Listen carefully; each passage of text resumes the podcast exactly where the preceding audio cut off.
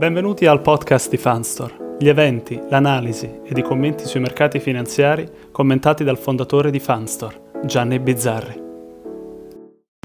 La giornata è iniziata con la notizia del nuovo cluster trovato a Pechino, città che era stata risparmiata nella prima fase del coronavirus che invece ora sembra colpita con 36 nuovi casi che sono stati eh, identificati eh, nella zona del mercato del pesce.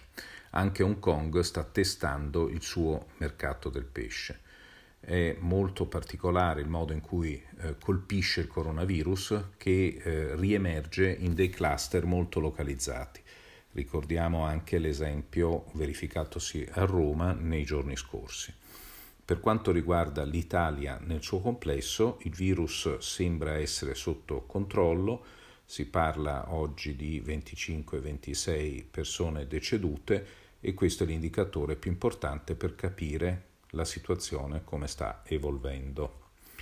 Per quanto riguarda l'Europa, buona notizia, oggi riaprono i confini in tutta Europa e poi eh, per quanto riguarda l'Italia, l'app Immuni è a questo punto scaricabile su tutto il territorio nazionale.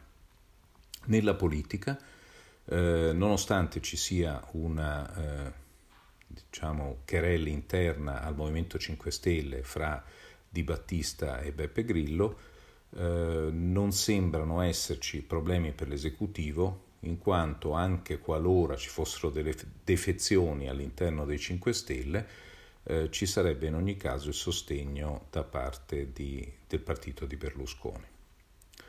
In America continuano le proteste, ci sono video della polizia che continua a eh,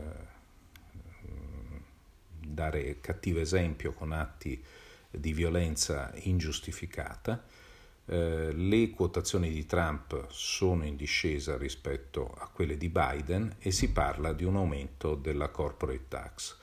Eh, nello stesso tempo anche l'andamento del virus non è positivo, quindi la situazione negli Stati Uniti è è peggiore in questo momento, ben peggiore rispetto alla situazione europea. Per quanto riguarda la situazione sui mercati, possiamo dire che oggi è molto difficile speculare eh, contro il mercato europeo, anche perché eh, nel weekend eh, si è parlato di questo vaccino eh, di AstraZeneca questo vaccino di cui sono state preacquistate 400 milioni di dosi, non si sa ancora se sarà efficace, però questo permette alla società di avere un finanziamento. La società su questo vaccino non dovrebbe fare eccessivi ricarichi e quindi eh, non esiste una conseguenza positiva per le azioni AstraZeneca, ma sicuramente per la sua immagine sì, qualora riuscisse a eh, dare la possibilità di fare appunto 400 milioni di vaccini entro dicembre. La notizia è sicuramente positiva, quindi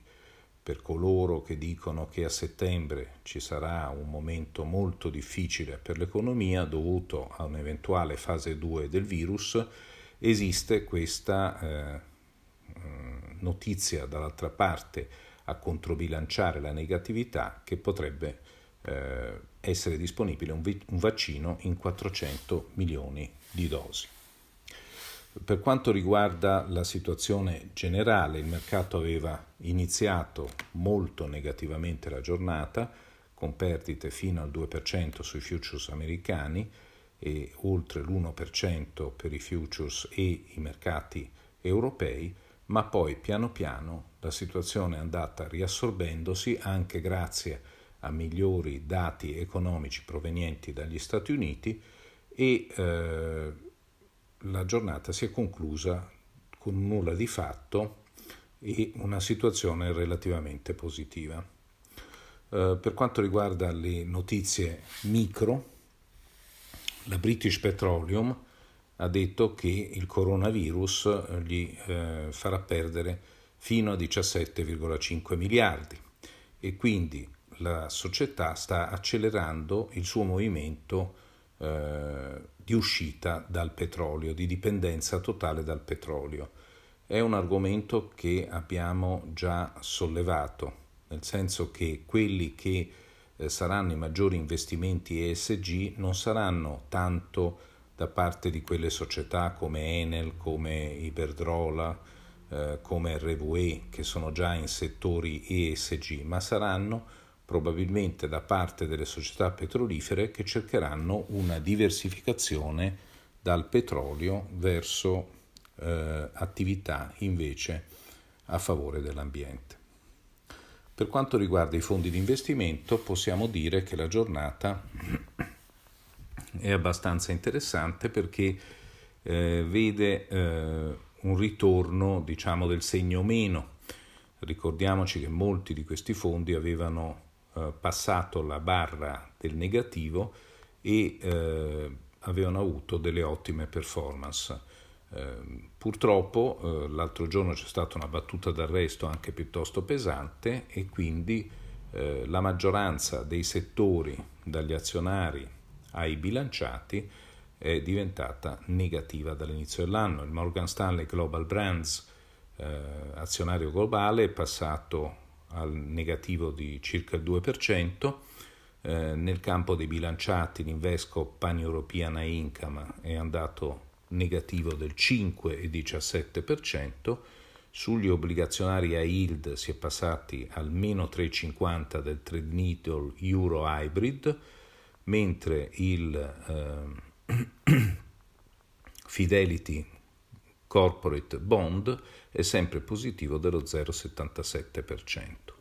Per quanto riguarda gli emergenti, il Carmignac Emergent sulle azioni emergenti è a meno 1,01 dall'inizio dell'anno, mentre il PICTE Emerging eh, Local Currency, eh, che è un fondo sulle obbligazioni emergenti in valuta locale, perde il 4,17% dall'inizio dell'anno. Anche il Nasdaq ha ridotto di molto la sua positività come indice, adesso è a più 5,78%. Eh, per quanto riguarda gli investimenti relative, il soprano relative value è a più 1,22%. Grazie.